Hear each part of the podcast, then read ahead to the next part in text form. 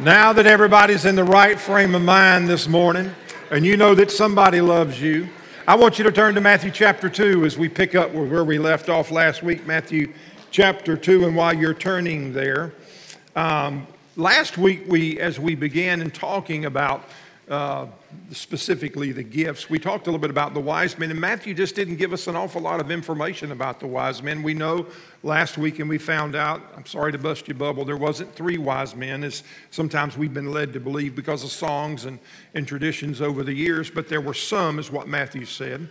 Then we also told us that not only were there some, but they were from eastern lands. But beyond that, there wasn't just a lot of information that he shared. Um, Matthew didn't tell us who the wise men were, but we, we had to go back and do a little research, and we'll do a little bit more of that today. Matthew also introduced us to a star, but he didn't tell us an awful lot about the star, but the fact that the, that the wise men followed the star to where baby Jesus was. Um, and so uh, after they found baby Jesus, you, you, or Jesus, you know that, that they presented him gifts. Um, they were valuable, they were significant, but they were also symbolic as well as prophetic in relationship to the role that Jesus would eventually fulfill. But let's read our passage of Scripture again today because, again, it reminds us to where we are and sort of brings us all back together as we take a look. And this is what Matthew records for us in Matthew chapter 2, uh, verses 1 through 11. He tells the story of the wise men. Jesus was born in Bethlehem in Judea during the reign of King Herod, and at that time, some wise men from the eastern lands arrived in Jerusalem asking, asking the question, Where is the newborn king of the Jews? We saw his star as it rose, and we've come to worship him. King Herod was deeply disturbed when he heard this, as was everyone in Jerusalem. He called a meeting of the leading priests and the teachers of the religious law and asked, Where is the Messiah supposed to be born? In Bethlehem. In Bethlehem, in Judea, they said, For this is what the prophet wrote, And you, O Bethlehem, in the land of Judah, are not least among the ruling cities of Judah, for a ruler will come from you, and who will be the shepherd for my people Israel. Then Herod called a private meeting with the wise men, and he learned from them the time when the star first appeared.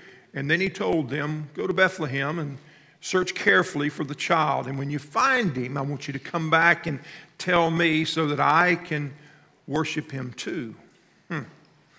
After this interview, the wise men went on their way, and the star they had seen in the east guided them to Bethlehem, and it went ahead of them and stopped over the place where the child was. And when they saw the star, they were filled with joy. They entered the house and they saw the child with his mother and Mary, and they bowed down and they worshiped him. And they opened their treasure chest and they gave him gifts of gold and frankincense and incense and myrrh. Jesus, today, in the reading of your word and our time in this place, Lord, I pray that there would be something inside of our conversations in the word that we read today, your word, that will remind us of the desperate need that we have and the role that Jesus would fill as he would come as prophet, priest, and king. Jesus, thank you for the reading of your word today in this place. And Lord, I'm very much reminded that this is the season, the time of year, that there's much celebration and there's much joy. But also in this season, there's sadness and there's, there's confusion and there's difficulties. Father, I pray that we would walk with you through the valley of the shadow of whatever season we may be facing or situation we may be enduring at this time. Thank you, Father, for the privilege of being here in this place. In Jesus' name we pray. Amen. We're going to talk a little bit today about the gift of frankincense, and I brought some frankincense with me today, and, and somebody uh, um, very interesting where you can find things these days but we're going to be talking about that. Um, but before we do that, let's go back and let's look just a little bit more at the wise men who happened to bring the gift. They were called wise, wise men. The Greek word is megas, that's where we get the word magi. It's really a word that in our English is untranslatable. We, we use the word wise men because that's basically what they did. They were wise men. They, they played an important role. Uh, the Magi were a tribe of people. Uh, the Greek historian Herodotus uh, makes note that the wise men were a priestly caste that came outside of the, the Medes and the Persians, the Magi were a small group of people inside of a larger group. Like the Israelites, you had the Israelite, the whole nation, but then you had inside of that the 12 tribes of Israel who came from the sons of Jacob. One of those uh, tribes, if you remember, was the tribe of Levi, which was a priestly tribe. They carried out the functions, the ceremonies. They represented the nation of God before God, and they carried out the priestly functions. Well, it seemed like the Medes had somewhat of a similar setup, made up many tribes, and one of those tribes performed the, rit- the ritual customs and worships, and it was the Magian tribe where we get the word Magi. They maintained influence in many different cultures and several empires the Babylonians, the Medes, and the Persians, the Greek, and then also the Romans, is where we are now with Jesus being uh, Jesus' birth and who was in control. And we also learned last week that they were sought after for wisdom and advice. They were influencers of kings and monarchies. The Magi were monotheistic, they worshiped one God. They supposedly, supposedly, their primary element of worship was fire. They believed that they saw fire as being a symbol of the power of God. And over time, they worshiped in what was called fire temples. Um, they, um, they had an altar with a perpetually burning flame, and they believed that that flame had been lit by God Himself. It was also said that they had another altar where they sacrificed animals um, similar to the sacrificial system that you are maybe familiar with in the Old Testament under the nation of Israel. The Magi system also had a system of clean and unclean, as did the Israelites. Um, and they also, when it came to the dead, they had specific ways that they handled the dead bodies because they believed that by touching them in, in various ways, they could become unclean. And you might be asking, well, Sid, why in the world is all that important? It's very, very important because when Daniel arrived in Babylon, the wise men were already in place in a place of leadership under King Nebuchadnezzar and his reign and his authority. But after a series of events, as we talked about last week, if you remember, Daniel, he, he happened to interpret a dream, and as a result of that, he went from, he went from being a, an enslaved exile from, from Israel to finding favor and he was placed as ruler over Babylon and also chief over the Magi, which is so important because when Daniel moved into that position of leadership, guess what he brought with him because of his obedience to the Lord? He brought with him the scriptures as well as the Jewish belief system, along with the prophecies about the Messiah who would be born, who would be ruler not only of, Israel, but also of the world. And it was easy for the wise men who encountered Daniel and his belief system to accept that which Daniel brought because it was so similar to the system that they themselves had in place. Does that make sense? Does that make sense? So to sum it up, the wise men were a priestly tribe. They were influential in kings and kingdoms for many years. They had great prominence in Babylon, Babylon uh, under the reign of King Nebuchadnezzar. They were influencers. Uh, prophet the prophet Daniel, when he came, he brought the Jewish scriptures as well as the, the prophecies about the coming Messiah. But something happened. There was something that took place. Make sure you listen to what I'm about to tell you. After the sixth century, before Jesus was born, the Magi began to change. Babylon came under control of the Medes and Persians. King Darius came in to play. He became the ruler, and at that time, he wanted a national religion. And so he chose Zoroastrianism, which worshiped the god Ahura Mazda. There was a Lord of wisdom. King Darius made a decree over the empire, and the Magi and the wise men did something very interesting. I can't imagine that somebody would do this, but basically they said, Listen, if that's what you want us to do, if that's what you want us to believe, if that's what you want us to promote, we'll do whatever you want to do. We want to maintain our influence, and also we want to continue to be compensated by the government. So we'll do whatever you want us to do.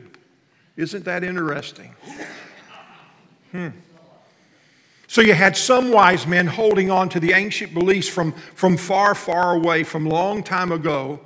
Um, but in addition to that, you also had those who now were supporting King Darius and Zoroastrianism that were bringing that just as the king instructed.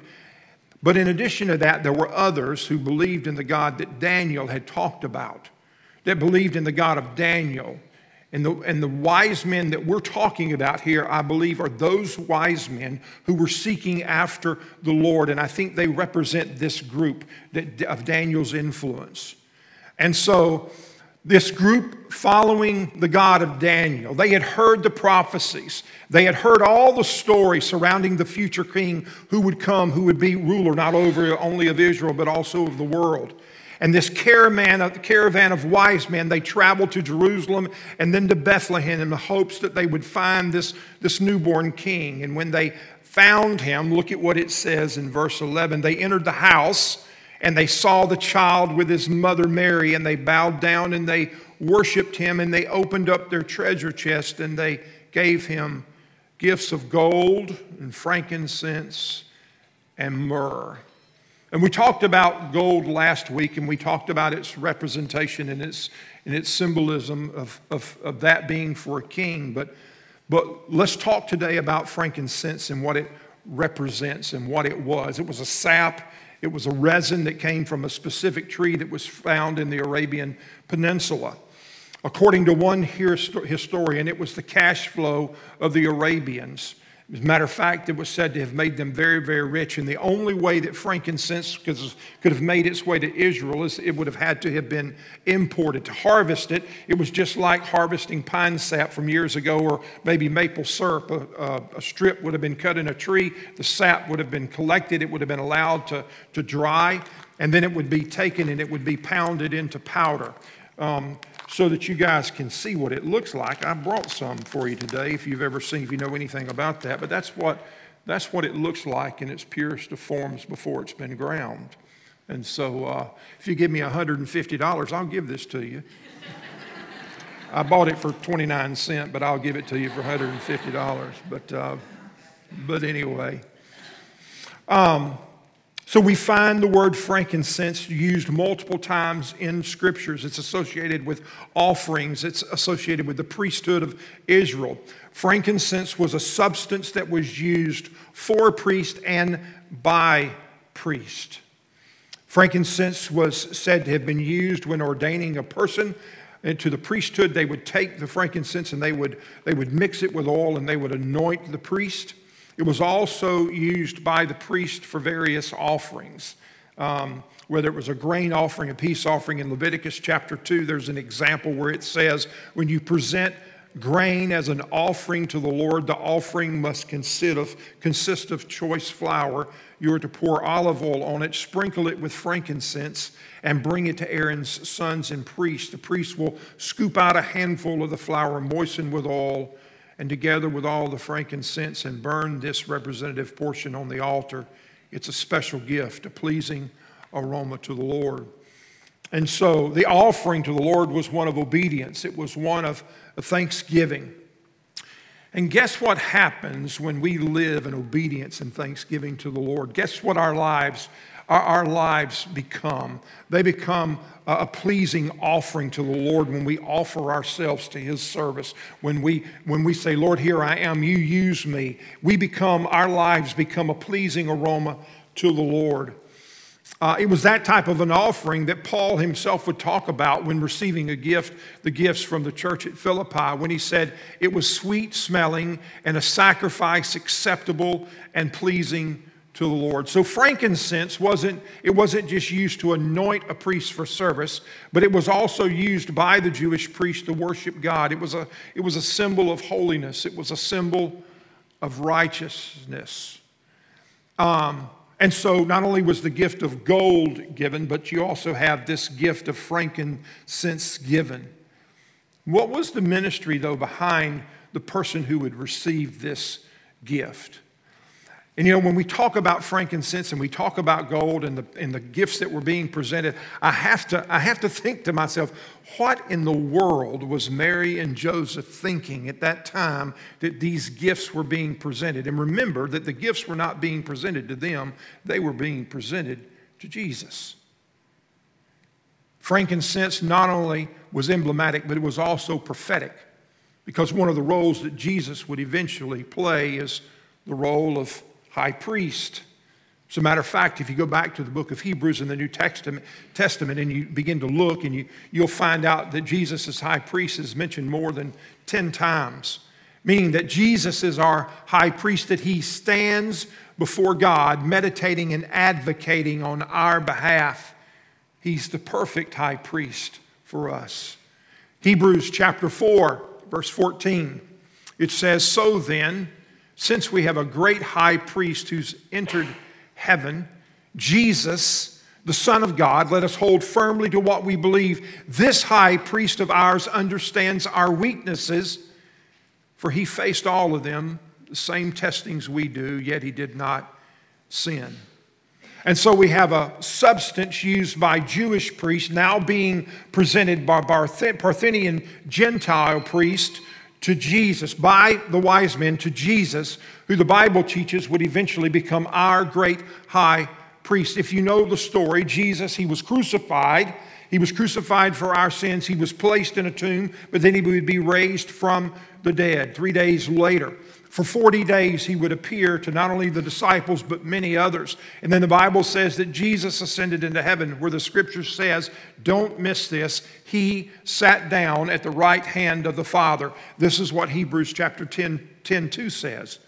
But our high priest offered himself to God as a single sacrifice for sins, good for all time. And then he sat down in the place of honor at God's right hand. And like I said, don't miss this because there's something that's really important that's very easy to miss. Out of all the articles of furniture that there were in the temple, there was one thing that was missing. Do you know what it was?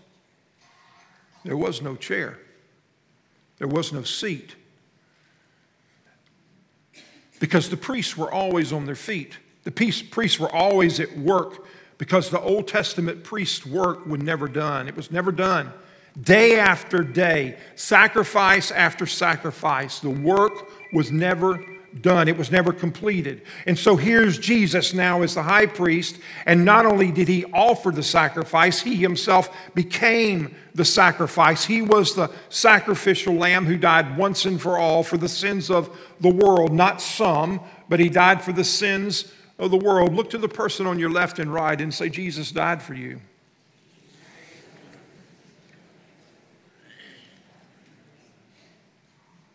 Once and for all, he gave his life as a sacrifice for you. And when Jesus uh, ascended to heaven, he didn't sit down because he was tired or because he needed to take a break, but Jesus sat down because the work that he came to do was done. It was completed. It was finished. It was over. Because, see, what Jesus did on the cross and the price that he paid to take care of the sins of the world, it was enough. And Jesus sat down. He sat down. He finished the work that he came to do, yet he still continues as our intercessor, as our advocate on our behalf before the Father. You know, I, uh, in Hebrews chapter 7, it says this Therefore, he, talking about Jesus, is able once and forever to save those who come to God through him. He lives forever to intercede with God on, on their behalf. Have you ever made a decision to follow Jesus? Have you ever made a decision to trust Jesus and say, Jesus, I, I can't, I recognize that all the works and the things that I try to do, they're not enough. But I recognize that what you did on the cross was enough and it's finished. You know, isn't it awesome when somebody texts you and say, man, I'm thinking about you? Nate, isn't it good when you get a little text and, you know, one of your buddies is texting you and say, Nate, I just want you to know I'm praying for you today. You know, uh, Richard, it may be you. You know, I, you know, I, somebody said, man, I'm just praying for you. today. I'm thinking about you today. Isn't that awesome? I know, Joe, I know you text a lot of people, but you probably get some text yourself just thinking about you today. And I want you to understand this. Man, it's great to have some of you guys thinking about us and praying for us. I, I love to. I got a text this morning from, from Mike Tucker all the way over in St. Augustine. Mike saying, buddy, I'm thinking about you praying for the services this morning. And I thought, man, that's awesome. But I want you to understand this. As great as it is to get an encouragement from you, I want you to know that our Heavenly Father is there interceding on our behalf, that He's praying for us in the midst of the difficulties, the questions, the fears, all the stuff that we have a tendency to want to worry about, the bad health issues that we might be facing, Jesus goes before the Lord on our behalf, and He is our high priest. It's exactly what Job in the Old Testament would ask for. I mean, here's, here's Job. Here he was, he was alienated, he was isolated, and he was, he was isolated from God because of all of the suffering that he was experiencing. And in Job chapter 9, in the middle of his sufferings, he cried out, and he cried out for a mediator between he and God. In Job chapter 9, 33, it says this If only there were a mediator between God and myself, someone to bring us together. And Jesus is that go between. Jesus is that mediator. He is the perfect high priest. Fully God, fully man is what we call the theanthropic nature of Christ. He's the perfect middleman, he's the perfect high priest. If you go in the New Testament, Paul was a good middleman. We find the story in, about Onesimus, the slave, and and in the book of Philemon, there was one of Paul's letters he had written, the letter to a slave owner um, by the name of Philemon, who had a slave who was Onesimus, who had ran away, that had maybe stolen some things from Philemon. He had ran away to Rome, and there he encountered Paul, who would share with them the gospel, the truth of the gospel. And Onesimus would come to believe and to, to want to follow Christ. And now you've got a criminal on the run as a slave that's given his life to Christ. And Paul writes back to Philemon on Onesimus' behalf, and he said, Look, he said, Man, I want you to understand this guy's given his life to Christ, and if there's anything that he owes you, I want you to know this. I'll cover for him. I want you to charge it to my account. I'll take care of it. And so here's Paul. Here's Paul playing the role of the middleman, the middleman between Philemon, the slave owner, and Onesimus, the slave. And Paul said, Listen, if there's any debt, I'll cover it, I'll take care of it. Do you, do you recognize that there is a gap between us and between God? And guess what Jesus did? Jesus said, I'll fill that gap. Religion doesn't fill it, education doesn't fill it, religious activity doesn't fill it. Our possessions, no earthly relationships fill that gap. But Jesus came from heaven to earth as God's Son to fill that gap, to bridge that gap. The word priest in Latin is pontifex. Pontifex means bridge maker or builder, and Jesus is the ultimate bridge builder who builds a bridge, the bridge between us and God. There's an interesting story Back in 1936, um, some of you may remember that that was the year of, of the Olympics, the Olympics in Berlin. But there was also something very significant that took place that year, specifically on December the 11th, which it happens to be today. It was King Edward VIII was getting ready to speak to Americans, not by internet, not by, not by FaceTime or any other modern technology that we have, but by a radio broadcast. And that, that radio broadcast was being made all the way from England to New York, and it was in New York on a station through uh, there in New York City. And so, as the king was making his way to the microphone to speak in, in, in England, they were getting things ready uh, very fast paced over here to make sure that things went well. And, and right, right as the king is getting ready to speak, one of the workers runs across the floor and he trips across the line that broke the line that was connecting so that they could hear what was being said. And so you've got the technicians and you've got the, the producers, and everybody's all excited, but none of the smart people in the room knew exactly what to do. They're just standing there. And finally, there was one intern that ran over and grabbed this side of the wire and that side of the wire that had been broken, and he took and he put them together so that as the king spoke, what was being said could be heard. We could say that that's the role of Jesus, our priest, that heaven's voice is being transmitted and what Jesus does is he bridges the gap by revealing God's intent and in will. That's what Jesus said I am the way, the truth, and the life, and no one comes to the Father except through me. Jesus is our high priest, he bridges the gap. And today, he stands in the gap for you In presenting the, in presenting the gift of gold, it was, a, it was a gift that was meant for a king. It recognized his kingship. In presenting frankincense to Jesus, they would recognize that he was priest, the great high priest, who would not only offer the sacrifice, but he would become the sacrifice. And now he sits at the Father's right hand. Travis interceding on our behalf. Jennifer interceding on our behalf. And in those times you feel like nobody's listening, God says, I got it. I know exactly what's going on. See, Jesus has let me know everything. He's keeping me up to date. Even though you have an accuser, I want you to know this. We have an advocate. We have an advocate. And he, and he speaks on our behalf to the Father. Today, maybe you're here and you're listening to my voice and you've never trusted Jesus.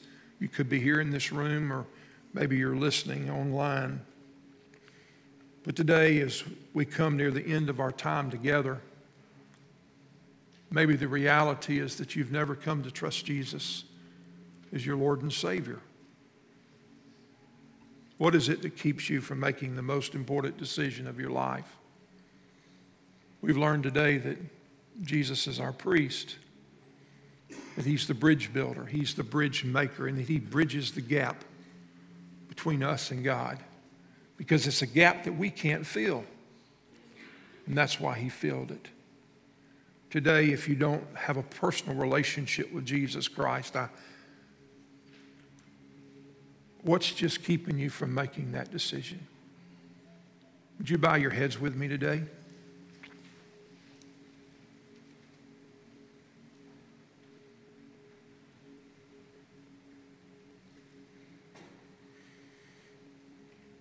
today what a privilege it is for us to recognize that the Jesus that you demonstrated your love 2,000 years ago, that while we were still in sin, that you became the bridge for us. You became the mediator. You were the bridge builder. You gave your life so that we could have a relationship with Jesus. what a privilege it is for us. Thank you, Jesus, for what you've done. As we read the scriptures today, I'm just reminded of your sovereignty and your power. I'm very thankful for the written word that we have. The scripture for not only the truth it brings, but the testimony it gives of your plan to rescue us from sin. Was it, was it plan B? But it was plan A from the beginning. For those of us that are believers that are listening to my voice, it's a great time just to say, Jesus, thank you. Thank you. For those that may be here today that have never trusted Jesus, isn't it time to quit running? Isn't it time to quit trying everything else and just to stop and to pause, to reflect? and to cry out to Jesus. The Bible says that says, Whoever shall call upon the name of the Lord should be saved. And right there where you are, you can cry out to God and you can acknowledge your sin, the sin that separates you. You can believe that Jesus gave his life as a sacrifice, as the scripture teaches. And right there, you can make the decision to follow Jesus. Jesus, I want to follow you and I want to obey you. Father, I, I thank you for the privilege of looking and examining uh, these passages of Scripture. And Lord, today I pray that as we get ready to leave this place, that um, we would be reminded of your mercy and grace, your power, your authority, your majesty. Jesus, as we walk out these doors, you've, you've called us to be an aroma, sweet aroma, because of our obedience and thanksgiving. And I pray that we would be that and when we are, when we're living for you and we're doing as, as your word says, when we're, when we're abiding in you and you're abiding in us, there's much fruit that is bared, that, that is bore. And Father, people can see a difference in us. People aren't interested in religion. They aren't interested in religious people, but they are interested in hope that comes through Jesus. May that be what we present to them. For the ones today that maybe have come to the place of saying, I want to follow Jesus even after this service, would they come to me? Would they let us know that this is a decision that I want to make so that we can follow up and continue to walk alongside of you? And as we finish up our time, Lord, as we always do, help us to see ourselves as your ambassadors, your hands and feet to this world in which you've placed us. As we're in the middle of this Christmas season, help us to not become distracted with all the, the stuff, but help us to keep our eyes focused and gazing on you and you alone. In Jesus' name we pray. Amen.